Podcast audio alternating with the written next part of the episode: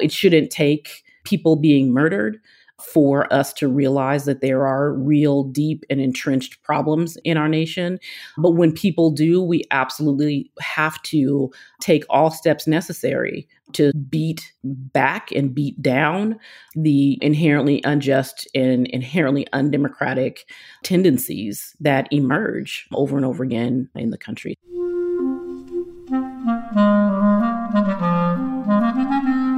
Hello, this is The Great Battlefield Podcast. I'm Nathaniel G. Perlman. A great political battle is being fought right now between progressives and the forces of reaction on the other side. This show is about the political entrepreneurs and other progressive leaders who are finding new or improved ways to fight. In this episode, I spoke with Adrianne Shropshire, a longtime community organizer, leader, and the founder and executive director of BlackPAC, an important organization that works to develop sustainable infrastructure for Black political engagement.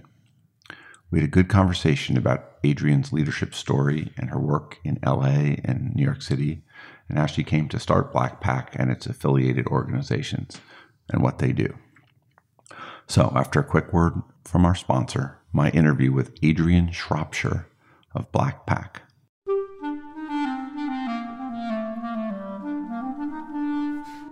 This episode is brought to you by Graphicacy. Graphicacy is an analytic design firm that can help you advance the mission of your organization using your own real data and information. They are 21st century visual communicators who create interactive graphics, motion graphics, and data visualizations. You can find Graphicacy at graphicacy.com. That is graphicacy.com. With Graphicacy's help, you can visualize a better world. Adrianne, would you mind introducing yourself and giving me a quick biography? Sure. I'm Adrianne Shropshire, and I am the executive director of BlackPAC and the affiliated Black Progressive Action Coalition. I am originally from the West Coast, which I believe that everyone knows because I try and represent the 206, which is Seattle, as much as possible, but also spent my college years and a number of years, almost 20 years actually, living in South Los Angeles, which is where I actually began my organizing life. And so I have two places, I guess, that I call home. One is Seattle and one is the Crenshaw District. You mentioned college. Where'd you go? So I went to the University of Southern California. My kids are now in college, so I have a just finished her sophomore year. Daughter literally spent a year and a half of her college life in her bedroom learning. I have a first year who is just two exams away from doing the same thing. Yeah. It's been pretty painful. It was rough. Yeah. And then a son who just graduated from high school and is about to go away to college too. And so through this process of the entire college application process and the waiting and nervousness about getting in, it made me think about my process to get into college, which was essentially, I was like, I'm going to USC. Well, everybody wants to go there now. Yeah, right. I'm told. Well, apparently, who knew? Yeah. I applied there. I applied to some other schools too, but I was definitely like, I'm going to USC, partly because I believed at some point in my life that I would be a journalist and I wanted to go to their journalism school. That didn't end up panning out, but stayed in Los Angeles for nearly 20 years. What did you study as a college student? I studied anthropology. And so, my kids often ask me, do you use your college degree? And I say, kind of, right? I think that there is a great deal about politics that is absolutely about, understanding the cultural dynamics of, a society. That's absolutely about understanding how worldview, right, is shaped and developed. That is about understanding the structures and systems that people feel like is a part of who they are, what makes up their society. So kinda, but, not really. You mentioned getting into activism in LA. Did you come from a family that was political? What was the background before you got there in that area? No, I didn't. You know, this exercise that happens in movement circles, right? When there are gatherings and people say, you know, tell us the moment that you were politicized, right? And my response is always, well, I was born and I was Black. And so therefore I was politicized, because that really is the way that most Black folks walk through the world, is understanding very clearly who they are as Black people in American society. You know, I come from a family of activists, but we were a family who was very clear about who we were as Black people in the world and what that meant and how we showed up, what we understood about justice and injustice, the ways that that impacted our family. I had all of that, right? Like I had a political perspective on the world, and went to school in LA, you know, graduated, worked for a local city council member who had just come into office at the time, in a sort of a generational shift in LA City, at least South LA politics. Went to work for him. And then the uprising happened after the officers were acquitted for beating Rodney King. And I always say that almost every organizer I know, almost every Black organizer that I know, their organizing life began in response to police violence and injustice. And that was certainly true for me. So after the uprising, I thought, I've learned a lot in, you know, working in city government. I had this, you know, great opportunity to be able to absorb a lot in the role that I was playing as a recently graduated, you know, young person, but thought actually the need in our community is much broader. And I'm not sure that me staying in City Hall is really the place that I want to be right now. I'd rather engage in what I am seeing on the street. And so left the council office and went to start an organization called Agenda with a longtime LA strategist, organizer, Anthony Thigpen. That was sort of my entree into the organizing world. Well, that sounds very interesting, and I don't know about that. Tell me about Agenda and Mr. Thigpen. Yeah, so, you know, Agenda, it started because what we saw, right, in the aftermath of the Rodney King beating and the acquittals, and during the uprising in particular, I mean, it was already clear, but I think perhaps became clear to everyone else, as it does and as we've seen, is that when we look at police violence in particular communities, and one of the things that we know is that those communities experience terrible and sometimes violent relationships with law enforcement, but also there's all these other challenges and all these other issues in the community. And so one of the things that, you know, certainly, hopefully people were struck by and have seen it since during, you know, catastrophic times in communities is you begin to see what the basic needs of people are, right? So people talk about folks looting, I guess, right? What I saw was poor people who did not have resources to stock stuff in their homes, like we just saw people do during the pandemic, and who were desperate because they needed baby formula and they needed diapers and they needed food. And so people needed to do what they needed to do in order to be able to get through those days of the uprising. And so Agenda was sort of in response to that. It was both a response to we need vehicles and organizations for people to be able to participate in, to be able to, you know, develop and build out what they think is the direction for their community, to be able to engage with one another, to be able to engage directly with their elected officials about the broad range of issues that the communities are facing. And that is everything from crime and violence and police misconduct to economic injustice, right, to educational injustice. All the things that we now talk about as structural racism was not only clear for us, you know, as organizers at the time in LA and to our community, right, the folks that we were organizing. But I think it really created this opportunity for people to realize that they were like-minded folks who wanted to come together, and other organizations that were emerging at the same time, right? There was Agenda. You know, Anthony Thigpen is again, longtime strategist, both on the political side and the community organizing side. And he sort of, you know, pulled myself and one other person together to sort of build this organization. But also you have now Representative Karen Bass, who was running an organization at the time called the Community Coalition for Substance Abuse Prevention and Treatment, and others. So you saw an emergence of organizations that were fundamentally about community organizing, fundamentally about bringing together Black and Brown folks to advocate on their own behalf, to go to their elected representatives and say, we know that you have this Rebuild LA plan, but actually here is how we would like for you to rebuild our community. And that was in many ways, you know, kind of transformative in that since then we saw this transition or transformation of what city government looks like in Los Angeles, right? What the city council looked like really changed in those moments. Who the mayor could be, right, really changed in those moments. And also just the emergence of a set of activists, both, you know, guided by older activists and an emergence of whole sets of generations at this point of younger activists as well. So what was your role with Agenda? How long did you stay there, and how did it grow over time? I was there for 10 years. We, you know, started out, we were a 3-person operation, and, you know, I was an organizer. I, you know, did the things that all organizers do. You know, we knocked on doors all across South LA. We invited people to come and be a part of a leadership team to kind of plan out what we were going to do and develop the campaigns that we were going to lead.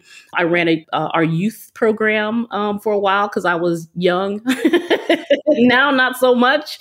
But I ran our youth program.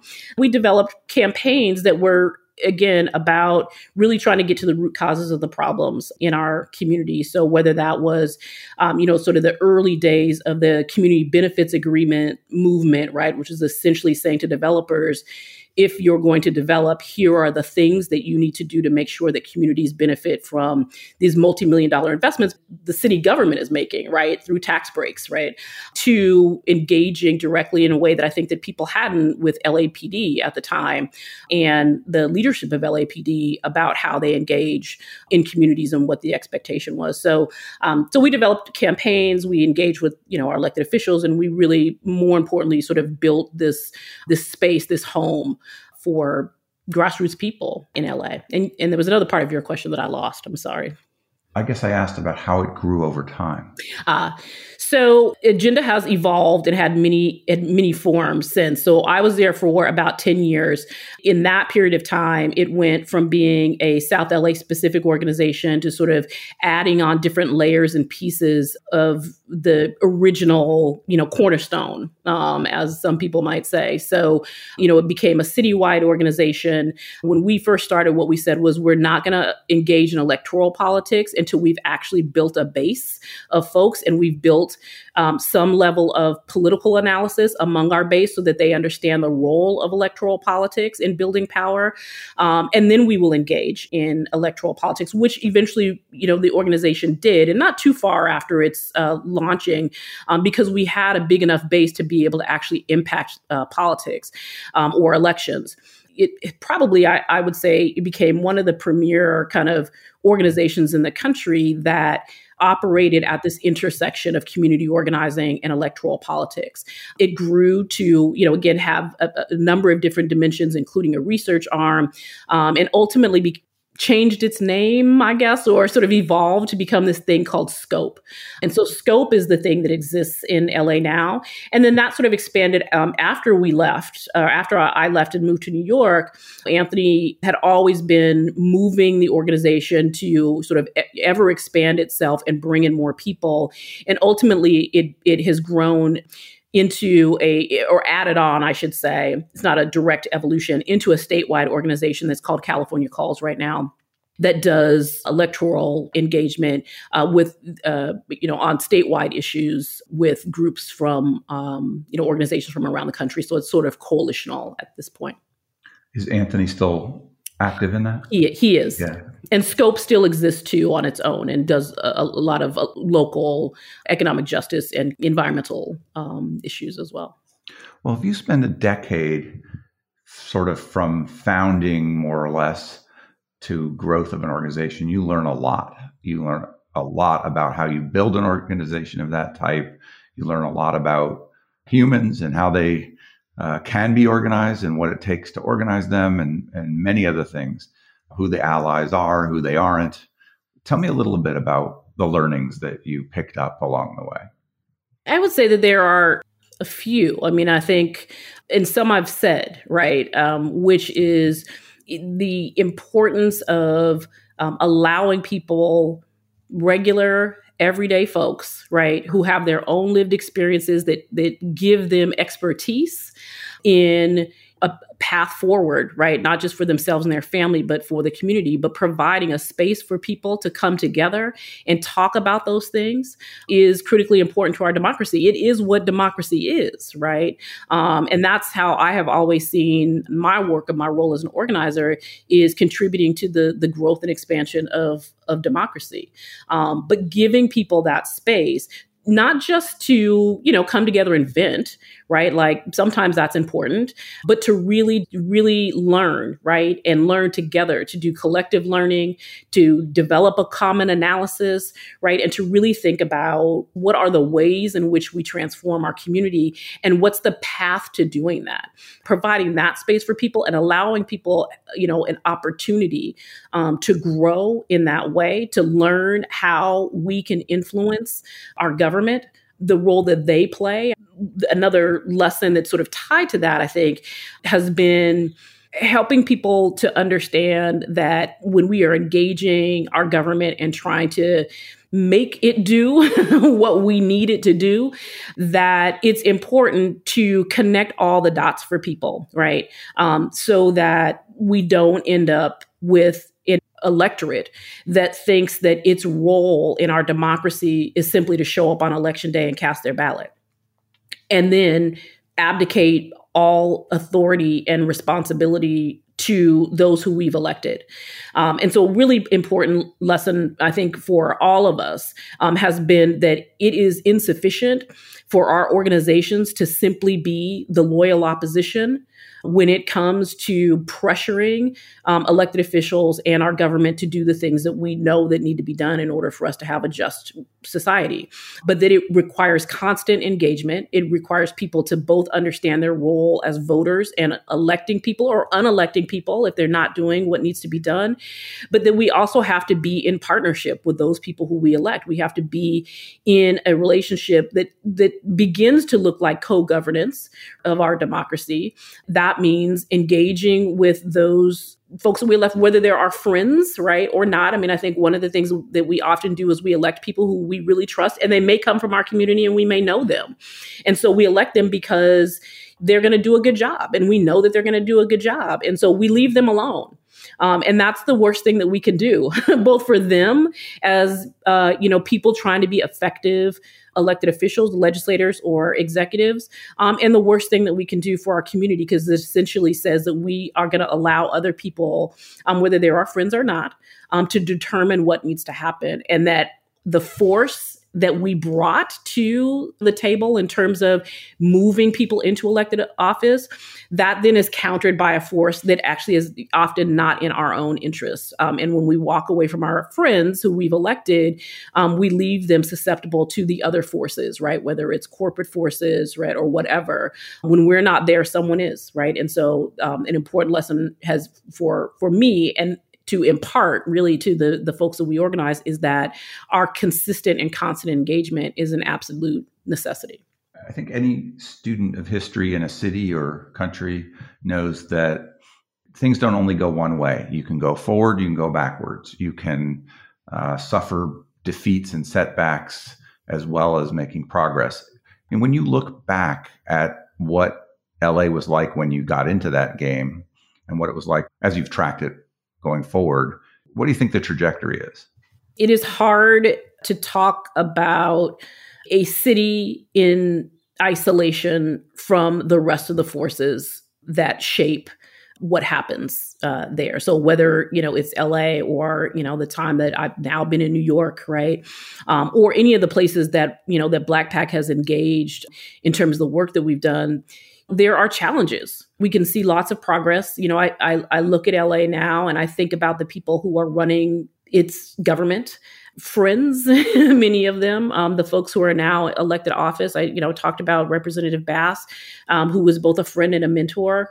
Watching the people that I have known for now decades, who absolutely have the best interests of the people of Los Angeles at heart, who are going to work tirelessly day and night to make sure that there is, some form of justice and equity through the policies that they're able to influence at whatever level of government. Like that has all been transformative. And that was the thing that I said about what LA City Council looked like when I got there to what it is right now is kind of unbelievable. I always say that, Dick Riordan was the last Republican that could ever be elected mayor of the city of Los Angeles. And I believe that, right?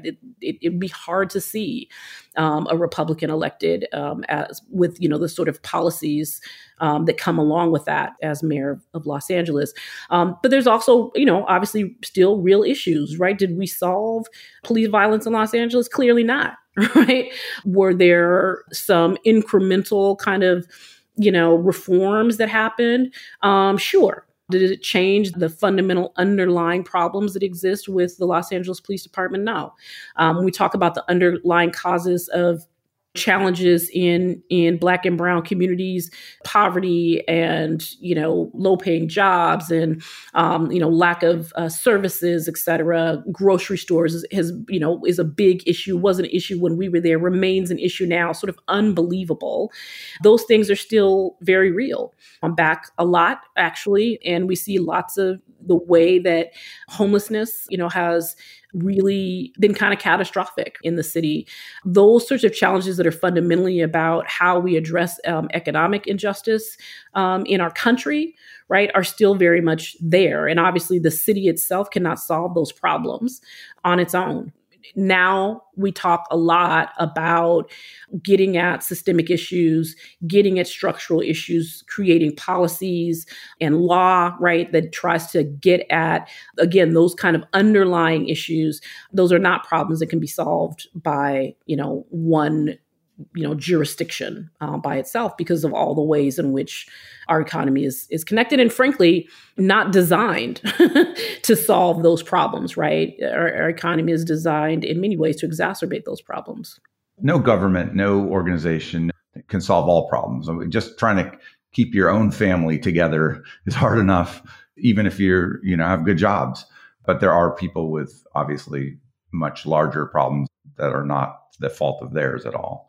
Was BlackPAC the next thing for you, or were there other intervening jobs? Yeah. No, there was. So BlackPAC is about 5 years old. What I often say is that BlackPAC is actually the result of all of the experiences that I have had to date, right? So from what I learned and understood about community organizing and the intersection with electoral politics from my earliest days as an organizer to building, coalitions that were bringing grassroots folks, community organizations, labor unions, et cetera, together to a table to think about what can we do to get at some of these underlying issues that also doesn't have us playing each other off, right?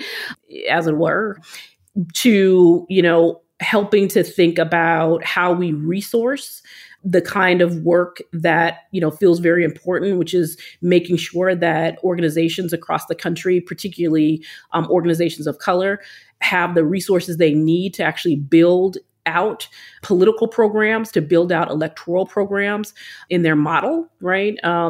Many organizations, particularly community organizing groups around the country, shied away from and some outright rejected the idea of electoral politics for a long time.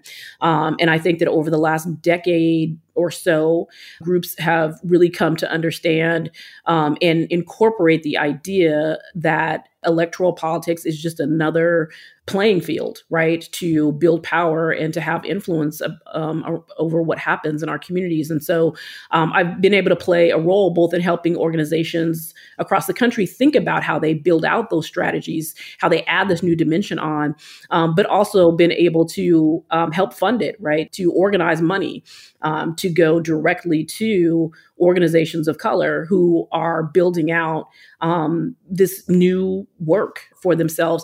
And some of that is just because of, you know, the reason why it felt really important to me at some point to begin to organize money and direct that money to help particularly organizations of color do this work is because of the, you know, I always say that the asymmetrical way in which we invest in political organization inside the progressive movement, right? We tend to invest political dollars in white-led progressive organizations, and we tend to invest nonprofit C3 dollars, right, in organizations of color. And it creates a dynamic that is unsustainable if we're trying to build multiracial movements.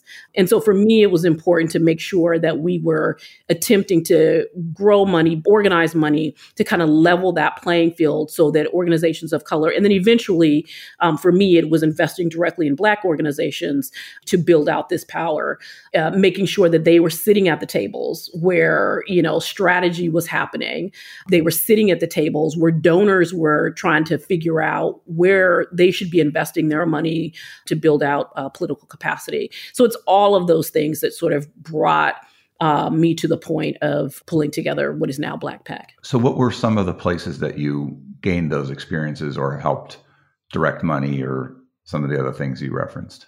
Yeah, so, you know, probably right around the time of President Obama's second campaign, there was not just organizations, right, who were saying, okay, well, let's think about how we use electoral politics to actually move the kinds of policies that we think we need moved. But I think donors were also trying to understand that as well, right? Like understood partly because the president had this incredible grassroots operation, right, that mobilized, you know, thousands and thousands and thousands of people. And I think that it showed donors in a way that just sending proposals and having conversations with them about why community organizing was important. Both of his campaigns helped donors to say, oh, yeah, okay, now we kind of get it. Right. I mean, yes, you've been telling us that for 2 decades, but now we kind of get it. Right. And so we're open to investing in this integrated, I mean, at the time, I think people referred to it as integrated voter engagement, which is essentially organizing. And I think there's probably been 7 terms for it since, but it's really just organizing. And so donors were willing to really think about how you make sure that we're mobilizing and building a base of progressive voters. What I ended up doing was actually running some collaborative funds, you know, donors who wanted to pool their resources together to create a bigger pot, but also as a way to help them learn. It was a really important moment in the movement world where there was a bunch of donors who were like, okay, we don't know all the answers. And we actually want to learn from the people on the ground who do the work. The pooled funds were an opportunity for us to grow the amount of resources that were being invested, but also for donors to really get an understanding of the incredible work that happens in neighborhoods and communities and cities and states around the country through base building organizations. And so I ran a couple of 2-3 collaborative funds that were really focused on moving money out. What were they called? The last one that I ran was called the Black Civic Engagement Fund. And that was specifically about, again, investing in Black organizations around the country to grow their electoral programs. But I ran, prior to that, a collaborative fund that was called SCIF, that was not exclusively focused on organizations of color, but prioritized investing this money in organizations of color, but also progressive groups that were working in communities of color, whether they were Black and brown led or not. For some groups, it really was transformative. I mean, this was the first time I think we probably spent in the year and a half or so, 2 years or so that the fund existed, you know, we probably spent around $14 million investing in organizations to really take their organizing and their electoral work to the next level, right? To think about what they needed to do to build enduring infrastructure that wasn't simply like, you know, engaging in an election and then, you know, the kind of what we talk about in terms of boom and bust, right, of funding for base building organizations, that there are a bunch of money comes in an election year and then there's none. right? And then people have to dissolve some of the infrastructure that they've created. And so part of at least the funding that I was committed to was allowing resourcing groups to be able to hold on to the infrastructure that they were able to grow during election cycles. Didn't you spend some time as executive director of Jobs with Justice? I did. So that was my reference to building coalitions of community and labor. That was when I moved to New York from LA. That's what I came here to do. I came here to run what was then the New York chapter of Jobs with Justice. So what's the founding story for BlackPAC? How does that come together? So again, the reason why I say it was sort of a culmination of all the things I've ever done is because I was doing some consulting at the time with the political department for SEIU. It was just prior to the 2016 election, right? So in 2015, SEIU has a long commitment of investing in civic engagement work with its partners around the country. And so that's what I had been consulting with them on. As I was talking with Brandon Davis, who was the then political director, and Jerry Hudson, who I think everyone knows, and who's now the Secretary General, about, what else needed to be built out? Like, were there other things that we should be, considering? And when we were talking about our partners and the folks that we were engaging with and how we might support those partners, one of the things that became clear was that as we were leaving the years of the first Black president behind, right? When we thought about his two campaigns and his two terms, and we peeled back those layers, there was a real question about what existed in terms of Black political infrastructure in the country. We know that we saw heightened Black voter participation during his years in office. There were no guarantees that we would continue to see that kind of participation. I wanted to try and understand, so what do we need to do to make sure that the political infrastructure that exists is in a position to ensure that we don't see the kinds of any drop-off, right, from his years in office? We pulled together all the dimensions really from my organizing and my life as a strategist, my life as a donor to ask that question, right? And so we had a series of conversations with local organizations, with statewide organizations, with national organizations, right, with the civil rights and legacy organizations, and ask that question, what do we have and what do we need and what is missing?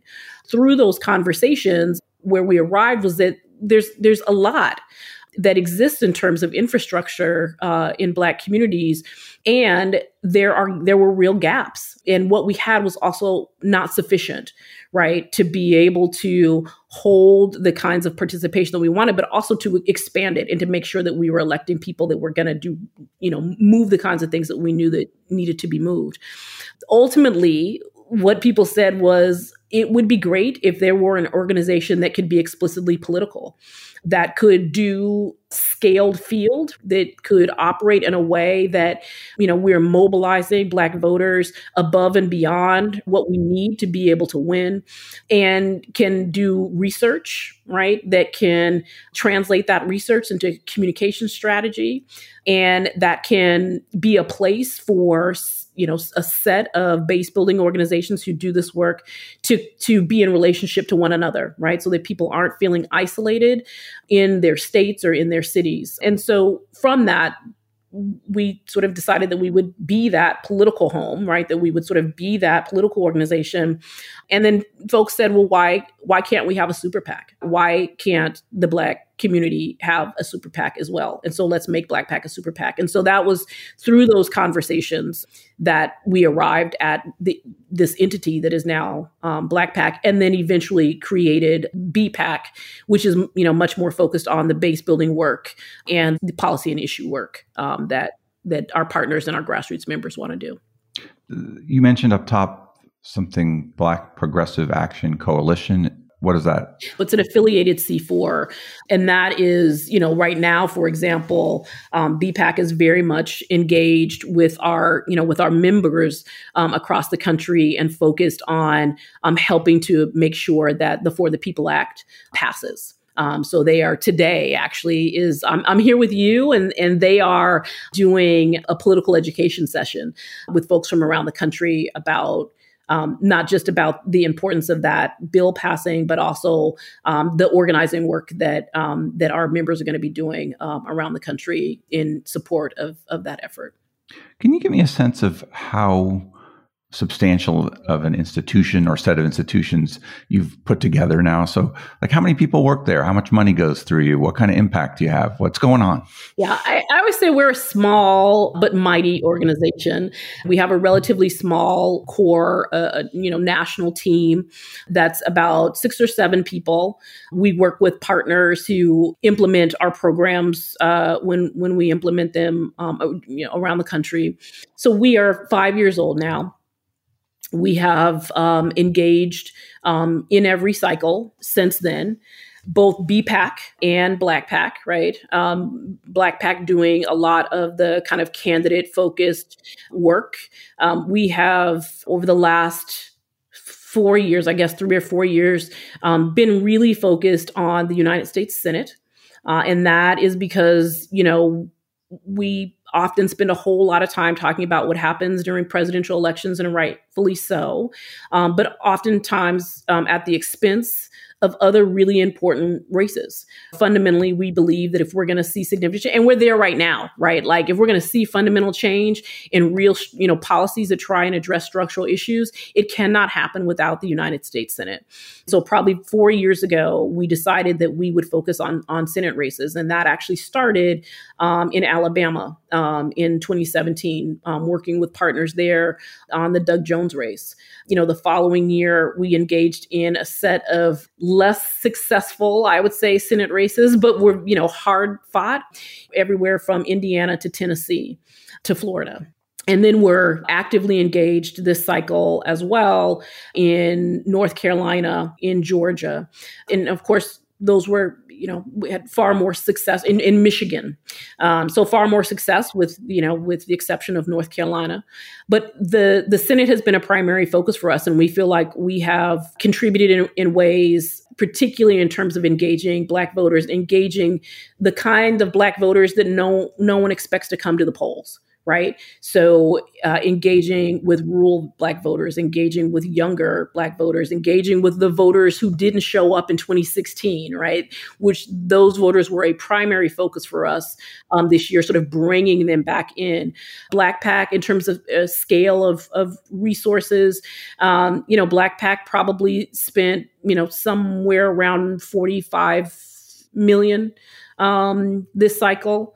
The reason why we're a small but mighty national, team is because we really think that it's important to invest in the work that needs to happen on the ground. And so whether that's our field operations, whether it is being really thoughtful about the kinds of conversations, the ways in which we're communicating with Black voters, whether that's digitally or, through more traditional forms, radio, television, but really thinking about how we are reaching the voters that we know need to be reached and using those resources to have a long-term conversation with them. Like we haven't stopped talking to those voters just because the election ended in November or in Georgia ended in January. Like we are still engaged in a conversation with those voters because we believe, as I said earlier, that it's important to connect the dots. Like we don't just stop, when the election happens. It's important to make sure that we are pressing to make sure that the things that were priorities during the campaign remain priorities right after the election. So we've elected governors, we've elected congresswomen who we, continue to support in their efforts. We've elected U.S. senators from Michigan to Georgia. So we have an organization that tries to be respectful of the voters, right, who tries to understand very clearly the challenges that people are facing. We're not an organization that shows up and knocks on someone's door and says, hey, this person's running for office, vote for them, right? We show up and we have an actual conversation with people about what their needs are, right? What their challenges are in the community. During the pandemic, we obviously had to shift the way that we were engaging people, but eventually felt like it was important for us to safely go back out onto the doors because we felt like people wanted to have real conversations, not just about what they were challenged with, but about, how we were going to make things, change. And so we did. We were probably the first organization in the country to decide that we were going to go back out and start having face-to-face conversations with people because we felt it was necessary, right? Like elections and civic participation are community acts, right? For Black communities, they are a way in which we collectivize our power, and it's visual, right? And it's physical, right? Like we see each other. There's a reason why we do souls to the polls, right? There's a reason why door knocking works in Black communities is because this is our way of. This is our civic action, right? It is, and in this moment last year, it was a part of our resistance, right? When we think about the protests that were happening around certainly police violence, but just racial injustice in general, showing up to the polls and engaging in elections is a way that the Black community has always shown its resistance. And it was important for us to be able to see people, to drive that point home and to make people feel like there was this energy that was being built. We think we've had success. The real success is in whether or not we can actually pass policies. It's one thing to elect people, and that's great. But if we cannot get those folks to be able to do the work that they need to do to pass the policies that are going to change people's lives, then we actually haven't done the necessary work. I'm always a little bit uncomfortable with national political commentators who like to look at the ups and downs and turnout in different parts of the electorate and sort of point figures at different communities. But, turnout does vary, and often the measurements are not very good, so it's hard to tell. But it seemed like generally you could say there was a drop-off in presidential turnout after Obama, kind of naturally. And part of that, people think, was some successful voter suppression tactics from Trump and also just a very negative election generally. And then it seems like it came quite back up for the Biden election. How much do you think that groups, tactics, things like this matter to turnout broadly versus just the bigger things that are going on in politics and the economy? How much difference can we make practitioners in this field? Yeah. I mean, I'll go back to the thing I said earlier in our conversation when you asked what were the lessons that I learned in Los Angeles. And one of those is that it is important for people to be a part of something. Right? It's important for people to be able to find each other, particularly in moments of crisis, and to feel like, one, that people have their backs, that people understand what's happening, and people see things the way that they see things, and that there is a collective action that can be taken. And I think that organizations provide those vehicles, right? Both to make sure that people are informed and to give people a pathway to actually engaging. Yes, there was a drop off in Black voter participation in 2016. And yes, it was for all the reasons, right, that you just said. There certainly was, a successful propaganda and misinformation, disinformation campaigns targeted at the Black community. We know about them both from the Trump campaign and from foreign actors, right? We know about the voter suppression laws affected people's ability to get to the polls. And we also know that some of the propaganda was successful because it lives in truth. Right. And so, yes, Black communities certainly were like, well, why should I vote for Democrats when they don't actually do the things that we need them to do? Right. Like all of those sorts of things played a role.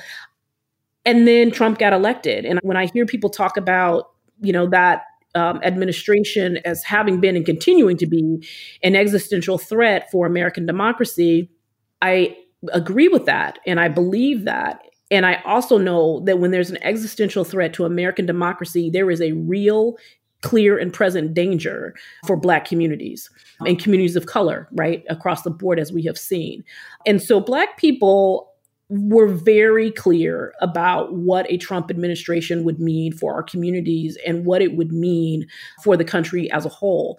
And so that's when we talk about the larger forces that move people to action, certainly the reality of what we were confronting, because of course, Black people have seen it before. It's literally in our DNA. Like, we know when we see it, we know when it's coming, and we know that there is a way in which we have to respond, right? So let's talk about voting as an act of resistance. That's one, obviously not the only, but one of them. So people are clear about what needs to be done. Part of what BPAC, the Black Progressive Action Coalition, part of our response was to create a program called Black Citizenship in Action. It is a series of workshops that we do with our partners and with our grassroots leaders across the country that essentially began to, in the aftermath of the Trump election, to begin to look historically at the ways in which Black people have responded to existential threats. We were so excited, actually, when the 1619 Project came out, because we were like, hey, there's tools. We don't have to create them all. We'll just use the tools that the 1619 Project has created. But it really was about trying to understand, from enslavement to Reconstruction, right, to the Civil Rights Movement to now, what are all the ways in which Black communities have had to fight for their citizenship? Because how we understood the Trump era that we still live in is that there is a threat and a constant questioning of Black citizenship in this country. We have to recognize what's happening, whether it is what we began to see, people getting the cops called on them for being in Starbucks or bird watching or going to the swimming pool or what, like all of that, in addition to the voter suppression tactics, the questioning of our right to be citizens in this country was what we were once again facing. We needed to think about what was our collective community response to that, but also understand that there's a blueprint, right, left by ancestors about what the response can be and what the result of that kind of response can be. So those larger forces certainly move people, right? And I think move people to say, we have to do something, we have to take action. And it is the organizations then that provide ours and many, many others, obviously, that provide the vehicles for people to come together, have these conversations, and then decide what kind of action that we're going to take. Elections and participating in elections is one. And so I think when you have groups that become, homes, right, political homes for Black voters and Black communities in general, when you have organizations that are trying to make sure that people have accurate information and the right information, there is an appreciation for that, right? It is appreciation for what community organizations like ours provide, right, in terms of trying to make sure that our community has a pathway, right, to making the kind of change that's necessary in this moment. I have a bit of a worry that with Biden in office and sort of a much higher level of competence and less drama, that the progressive community relaxes a bit going into 2022, 2024. Is it as easy to raise money as it was going into 2018 in this midterm? Do you think we're still aware enough of the ongoing existential threat that you referenced to get done what we need to get done collectively, not just in your community, but across what all needs to come together to defend a tiny majority in the House and in the Senate and keep us from going backwards fast? Yeah. I mean, it's unfortunate, but fortunately, the current iteration of the Republican Party will keep all of this front and center, right? So when you have members of the Republican Congress who want to wipe away January 6th, who want to say things like it was just tourists walking through the Capitol, they keep it front and center. They keep the existential crisis front and center. When you have members of Congress screaming at other members of Congress as they walk through the halls, calling them cowards and, socialists and whatever. We can count on the insanity of the Republicans right now. We can count on the increasing insanity of the Republican Party, I think, to keep both donors, organizations, and individual citizens clearly focused on the fact that we have an existential threat and this clear and present danger, from the outlandishness that's happening with this Arizona faux recount and, you know, being genuinely undemocratic, right? In almost everything that they do and almost everything that they put forward. Some of the laws being passed in states, not just on voting, which we can kind of count on them to attack, make voting harder and target that at particular people that they don't like.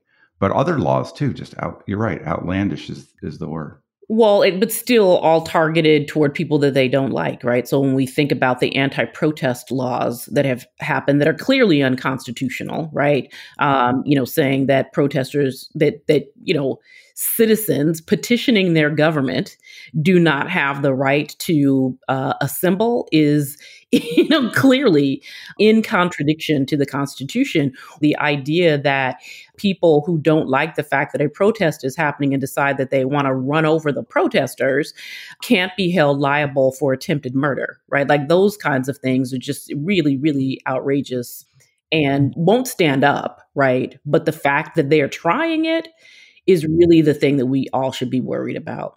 They're trying to pass laws like, let's tax electric vehicles because we want to favor our oil industry. I mean, things that just make no sense broadly for the country or for the world.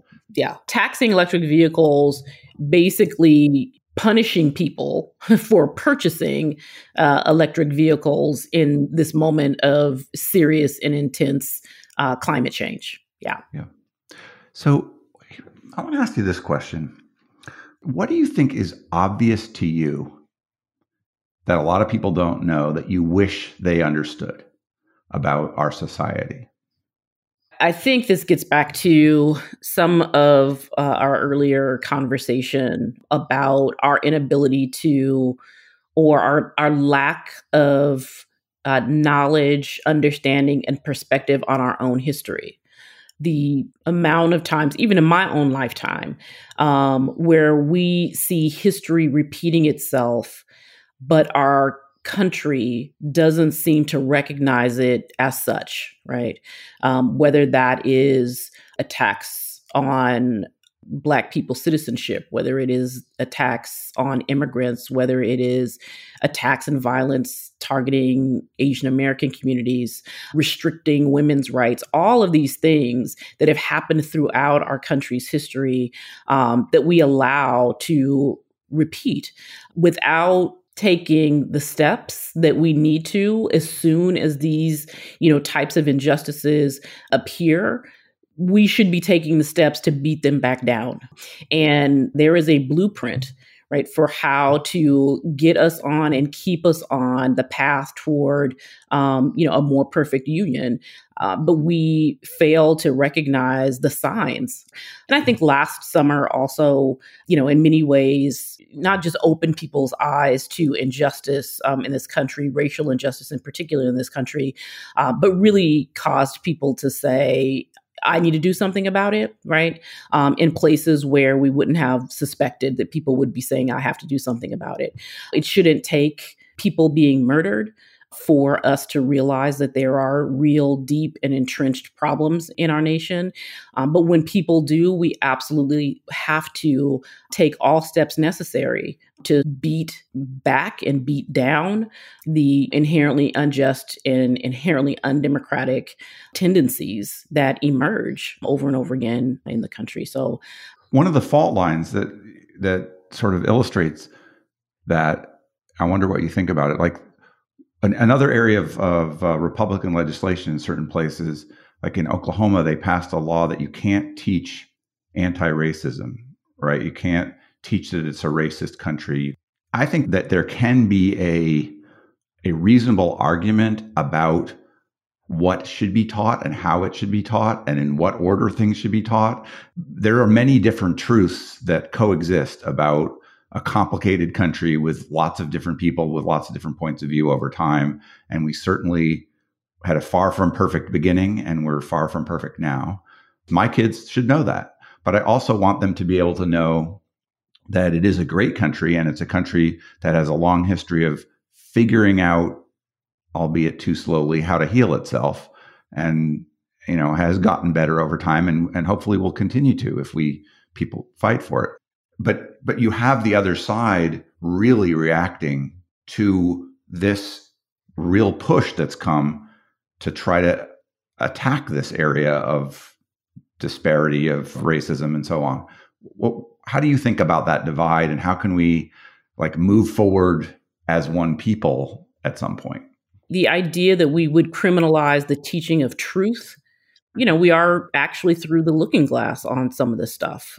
I mean, we're also dealing with people who are unwilling to operate in good faith at all on anything, right? So the idea that somehow there's going to be negotiating points, right, to help folks, that we will arrive at some point where the thing that you just said is even a possible conversation. There are many truths. Let's talk about them all, right? Well, I mean, there are a lot of people who will talk. There just are some lunatics that are in charge of various asylums. Yes. But I guess that's really the point, right? That we're criminalizing the teaching of truth, that there is this sense that we don't want to actually talk about the reality of the history of this country, in part because it, you know, I think it goes beyond, you know, it makes people uncomfortable. And so therefore we shouldn't talk about it. That talking about racism is in fact racism. You know, frankly, that's been for some time, this idea that, you know, of the real racists, right, are the people who talk about racism. That is now sort of landed in this, you know, both anti-intellectual but anti-truth movement, right, of people who say, we don't want to talk about bad things that have happened in this country.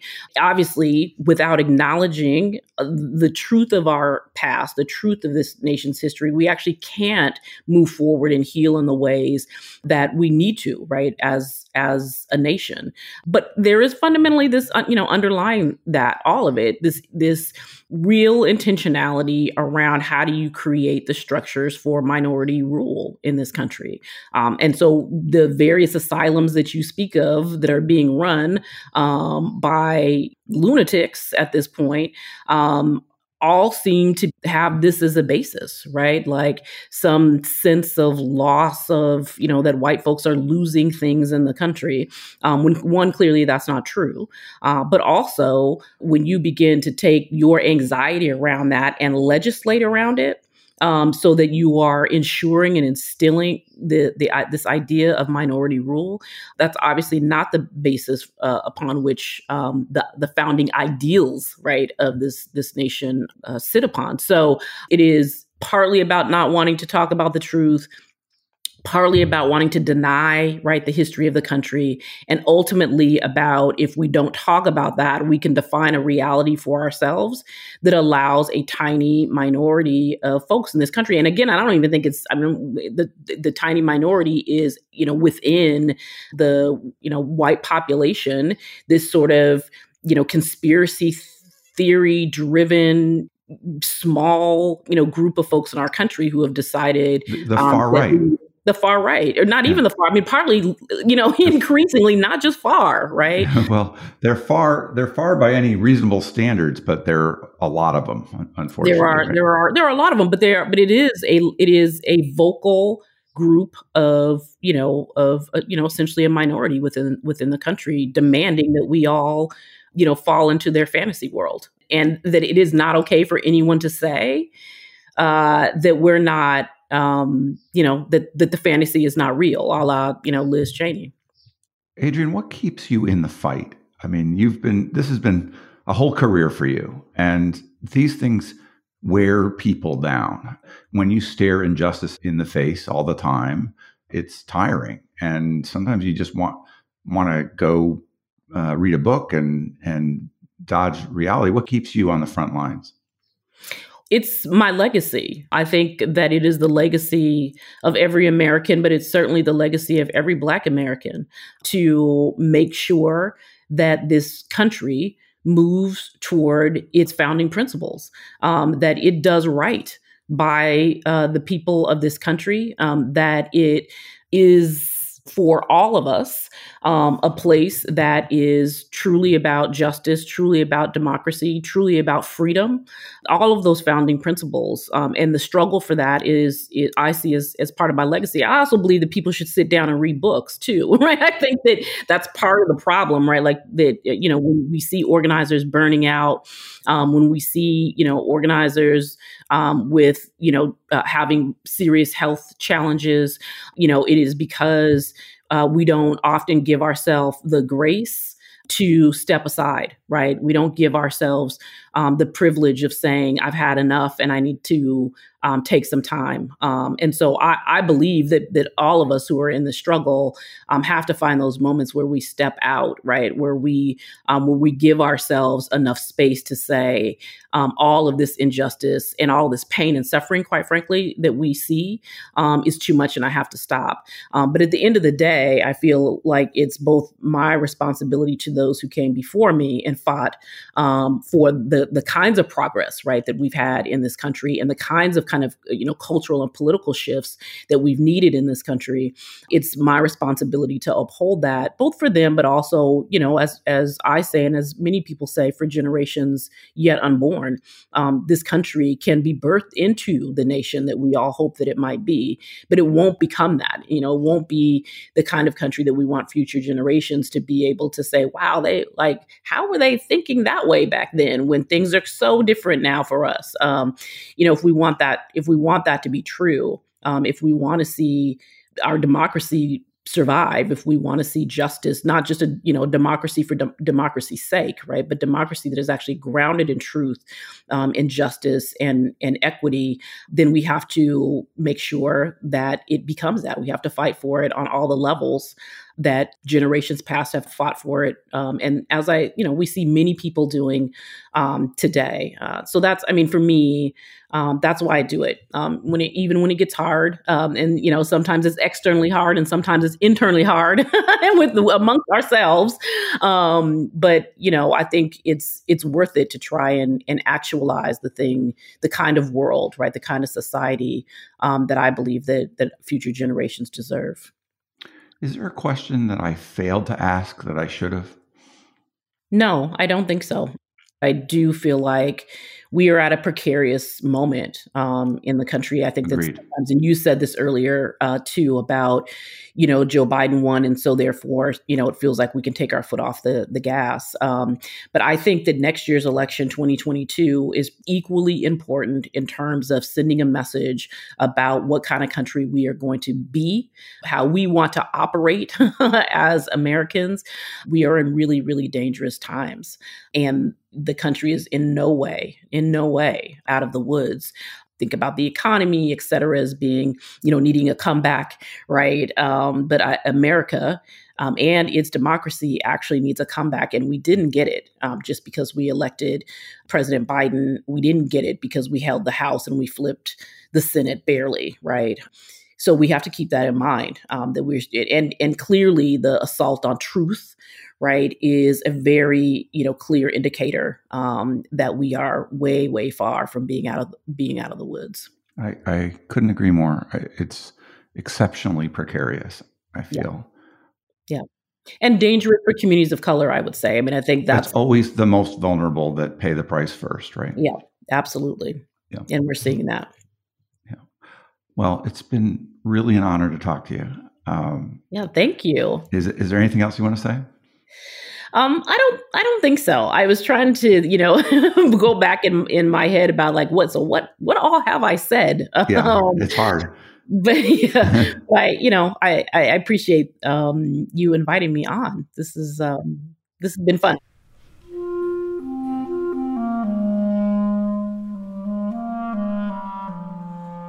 That was Adrianne Shropshire. She's at blackpac.com.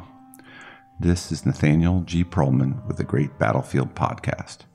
You can find us at greatbattlefield.com or by searching for Great Battlefield in places where podcasts are found.